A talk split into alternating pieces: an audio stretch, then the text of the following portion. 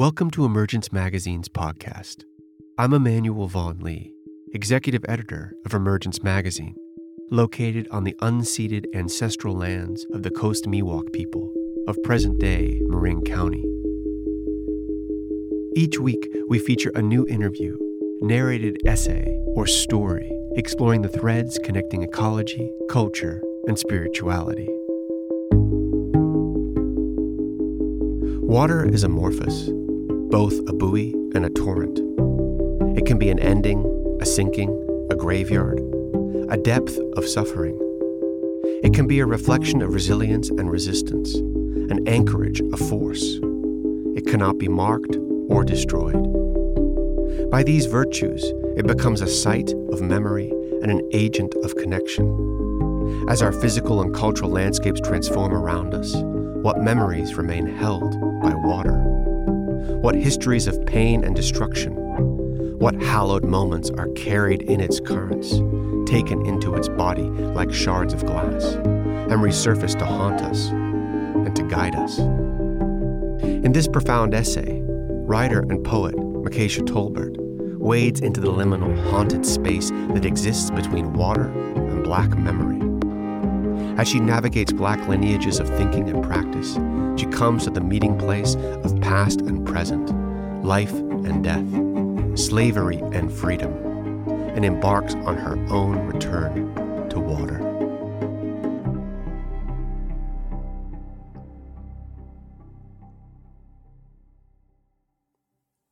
I went down to the river to remind myself of the other language. Jerome Ellis. I was born a few minutes from the Potomac River. Less than a month ago, I packed what I had and headed back to Virginia. I knew some of what I'd find there oysters, northern water snakes, an array of fish that have made their way through centuries bass, carp, herring, shad. I knew I'd revisit my family's ghosts and a river that was once home to a human and more than human ecosystem that could ensnare any enslaved black person seeking safe passage.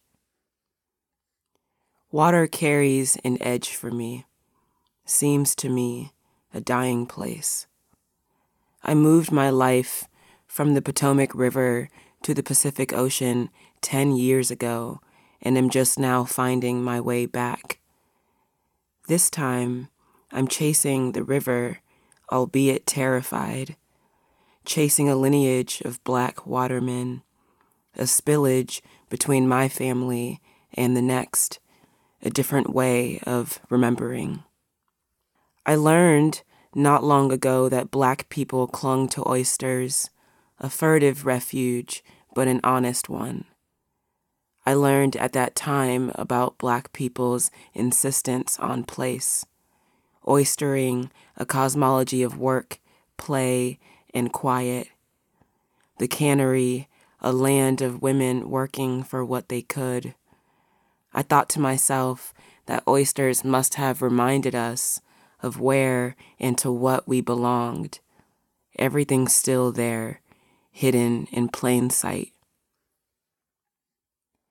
I'm chasing a river instead of letting the river chase me. This time, I'll live and drift along the Potomac into the Chesapeake Bay until I'm on the Atlantic again. As I plan my journey, a line from Martinique born poet Edouard Glissant ebbs and flows, nudging me. Do not fear the watery depths. Why do so many of our crises shape themselves like water? I had run far from the Atlantic. I tried the West Coast, but the hypervigilance of fleeing still seethed through me. I imagined distance itself a refuge. I took myself to a small landlocked town in northwest Italy and tried to remember who and what I love from there. In the Mediterranean, another haint awaited me altogether. There I found another reckoning, another displaced lineage. To leave one crisis was to enter another, or another part of the same. Thousands of refugees taking to water, moving across North Africa and the Mediterranean Sea, many prevented from closing the gap between fleeing and refuge. Everywhere in need of the possibility of flight. By the end of 2019, at least 1,885 people seeking refuge and or asylum had been claimed by water, most having come from countries excluded from safe legal processes for seeking asylum. All of their boats, crowded hulls. And then there were the ones that disappeared, ghost boats still haunting the waters, whose distress signals went unacknowledged and unanswered. The people on them are believed to have sunk. By the end of 2019, 413 people's lives ended this way, unanswered, left without landings. Less and less seemed possible that year. Refugee boats and slave ships both stalked by the hold. Living in Italy drove me to a new point of grief. This is what it is to be haunted by water. You move, and the ghosts wear different clothes. I learned how running is always still being chased. In Bra, an inland commune of 30,000, I held this mostly alone, though alone I was not. In the words of Nigerian poet Wale Ayinla, I write this elegy in the presence of hundreds of ghosts from my dreams, a strange horizon on a barren sea. In Bra, I began to find the refuge of language, an anchor with which to study myself. It was here that Dr. Christina Sharpe's In the Wake on blackness and being reintroduced me to the range of the wake. Wake, the track left on the water's surface by a ship, the disturbance caused by a body swimming or moved in water. It is the air currents behind a body in flight, a region of disturbed flow.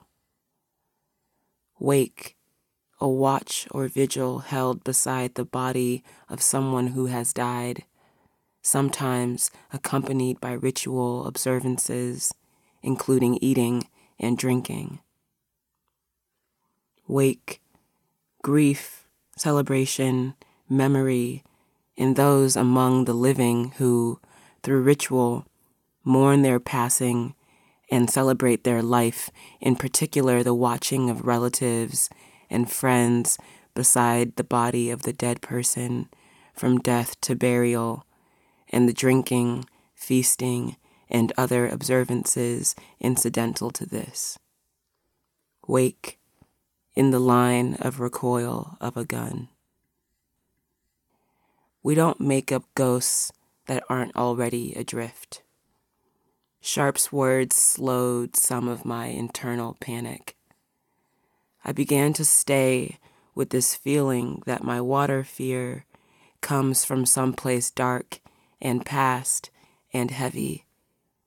I heeded Sharpe's insistence on what she calls the orthography of the wake and began to fathom her praxis of wake work, imagining new ways to live in the wake of slavery, in slavery's afterlives, to survive and more the afterlife of property, a mode of inhabiting and rupturing this episteme with our known, lived, and unimaginable lives. My own life patched together pieces of slavery's wake with some hope for a future memory. In Italy, spending as much time with water as my heart allowed, I saw the slave ship, the refugee boat, the Atlantic, the Mediterranean. I felt undone by water in Italy and before and after. My friends and loved ones sought watering holes and long days on Pacific Ocean beaches. Me? I sought navigational literacy, an ancestral rudder made of water, night, and stars. This is what it is to be haunted by water. We become afterlives spilling through our own fingers. Memory refuses to die and shows itself in ripples. Sometimes everything resembles the slave ship. Some nights, a ship out of a beached whale. Some nights, a shipyard of strewn parts. Some nights, a shark is a hull, another death. I can conjure a slave ship out of anything. I don't believe I can leave the slave ship. Bayo Akomolafe tells me it's okay to stay, that the slave ship is a place of contemplation, as a site of reweaving our connections with grief and loss and trauma and tragedy. I'm drawn to what Akomolafe sees in the slave ship a place to sit still, to sit within, to sit with, where a different sense of freedom can emerge. His words are a steady drip, inviting me to stillness when refuge remains far. For now, I split myself across the watery depths. Part of me has remained at shore, bridging disasters. In April 2020, no longer in Italy, I accepted a virtual invitation to be with water in the gesture of holding space for La Montaña, a voyage of seven compañeras setting sail from Mexico to Europe. The group planned to meet delegates from 30 countries to trade histories of pain, rage, and world building. I embarked in spirit only. The rest of me has remained on the slave ship, safety trapped in my ancestral constellation, thousands of ships hoarding stolen life, the most energetic space in modernity. I think Akomolafe is right that we never disembarked, that Clotilda reached the American shore, then ate the shore, became the shore, its entrails carried from the Alabama River into the hinterlands to build ideas of work and order. That we found somewhere to build another ship, another deck, another hold, all of it a painful mimicry. I say a prayer of gratitude for the space between water and black memory, sometimes measured in flight. In prayer, I find myself at Dunbar Creek on St. Simon's Island, Georgia. It is 1803, a story set as much in sky as in water. On the Atlantic, black people refused the slavery awaiting them in Georgia. Chained and free of their captors, 75 black people meet a shoal and disembark together. Everything becomes water, including this story. One version retells them walking into the water, singing as they submerge in chains. Another says they flew up, up, and away, home. But what is home if not a floating horizon? Where is home if not in the breathwork between water and sky? Breathing between water and black memory, I place language at the shore. Water decides I will become it. Water, as it does, reflects. Water becomes a portal, something to sink into or float through, a wild to get lost in as we sing funeral songs, even when no sound comes out. I see how water becomes a life, then becomes a cemetery, then becomes an opening or another life. I pray it true that a future is already dreaming that we swim toward it. What soothes me is Toni Morrison's reflection on water in her talk, The Site of Memory. You know, they straightened out the Mississippi River in places to make room for houses and livable acreage. Occasionally, the river floods these places. Floods is the word they use, but in fact, it is not flooding, it is remembering, remembering where it used to be. All water has a perfect memory and is forever trying to get back to where it was. With caution, I keep moving toward water.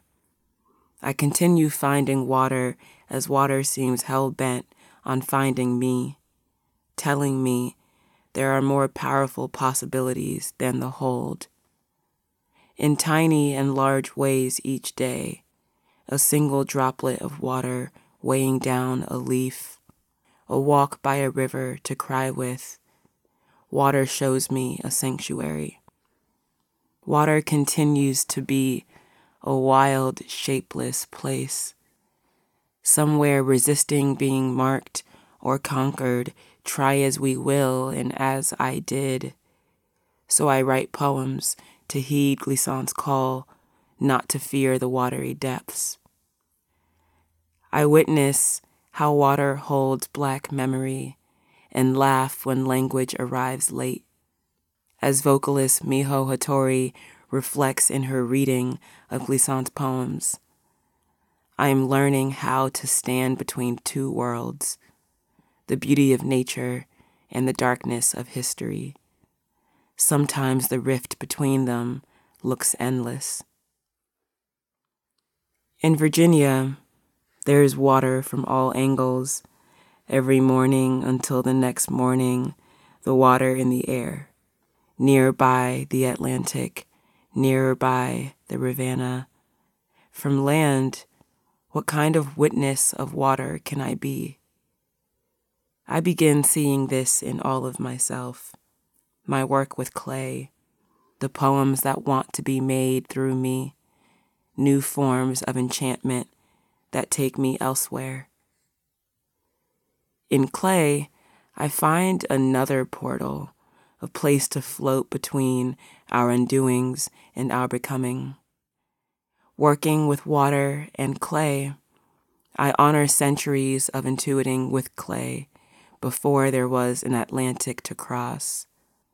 I hold how the Middle Passage tried to rub all of that away, sink us and our tools into erasure. Clay becomes a portal, a remembering project, a blueprint, a way to transmute violence into healing practice, a way to make the future in the now. In one moment, I slip wet clay through my hands and let it take shape between them. My mind reaches for the craftsmanship of David Drake, an enslaved black potter who made thousands of pots throughout his life while enslaved at Pottersville and across the district of Edgefield, South Carolina. In reaching, I remember Drake's carving on one vessel in particular, on which he inscribed, I wonder where is all my relations. And I am always taken back to water. Water becomes a window through which I see myself. So I settle I float.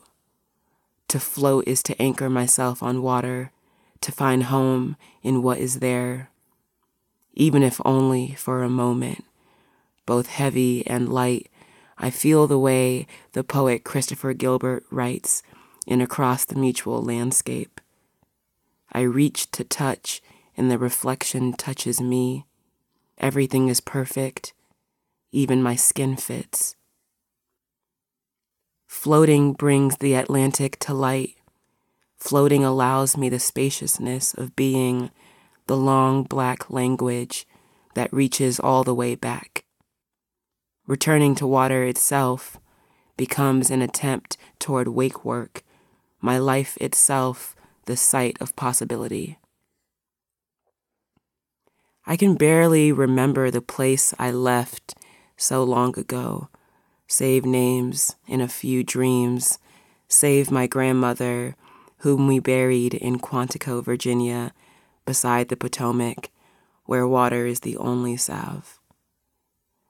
In her memoir, Lose Your Mother, A Journey Along the Atlantic Slave Route, Saidiya Hartman writes The country in which you disembark is never the country of which you have dreamed. I turn to water, welcome the familiar grief, and disembark. Night waltz with the ever given. Can we go off and still the Atlantic, waltz to the end of the earth? Dotted susurration blued to incoherence, we become undrinkable water, a frictive memory, seething containers in the night, animal unable to swim, water only able to swallow. We row wider, irreducible, algae shaped. A linger, we become a hum, another ocean altogether.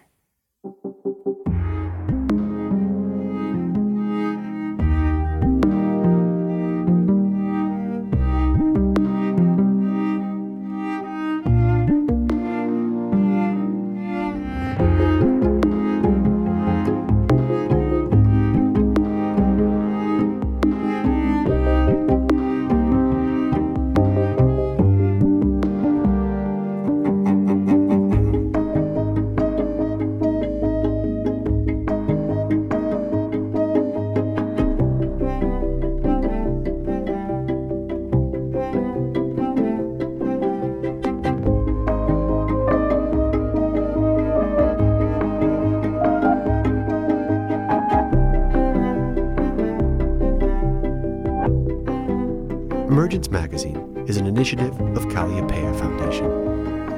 Our original essays, in depth interviews, films, and rich multimedia explore the threads connecting ecology, culture, and spirituality. Our new theme music is composed by H. Scott Salinas and Logan Stanley. This podcast is edited by Ben Solitiano and Devin Telleton. You can subscribe to our podcast wherever podcasts are found. To subscribe to our newsletter, order our new print edition, and check out more of our stories, visit emergencemagazine.org.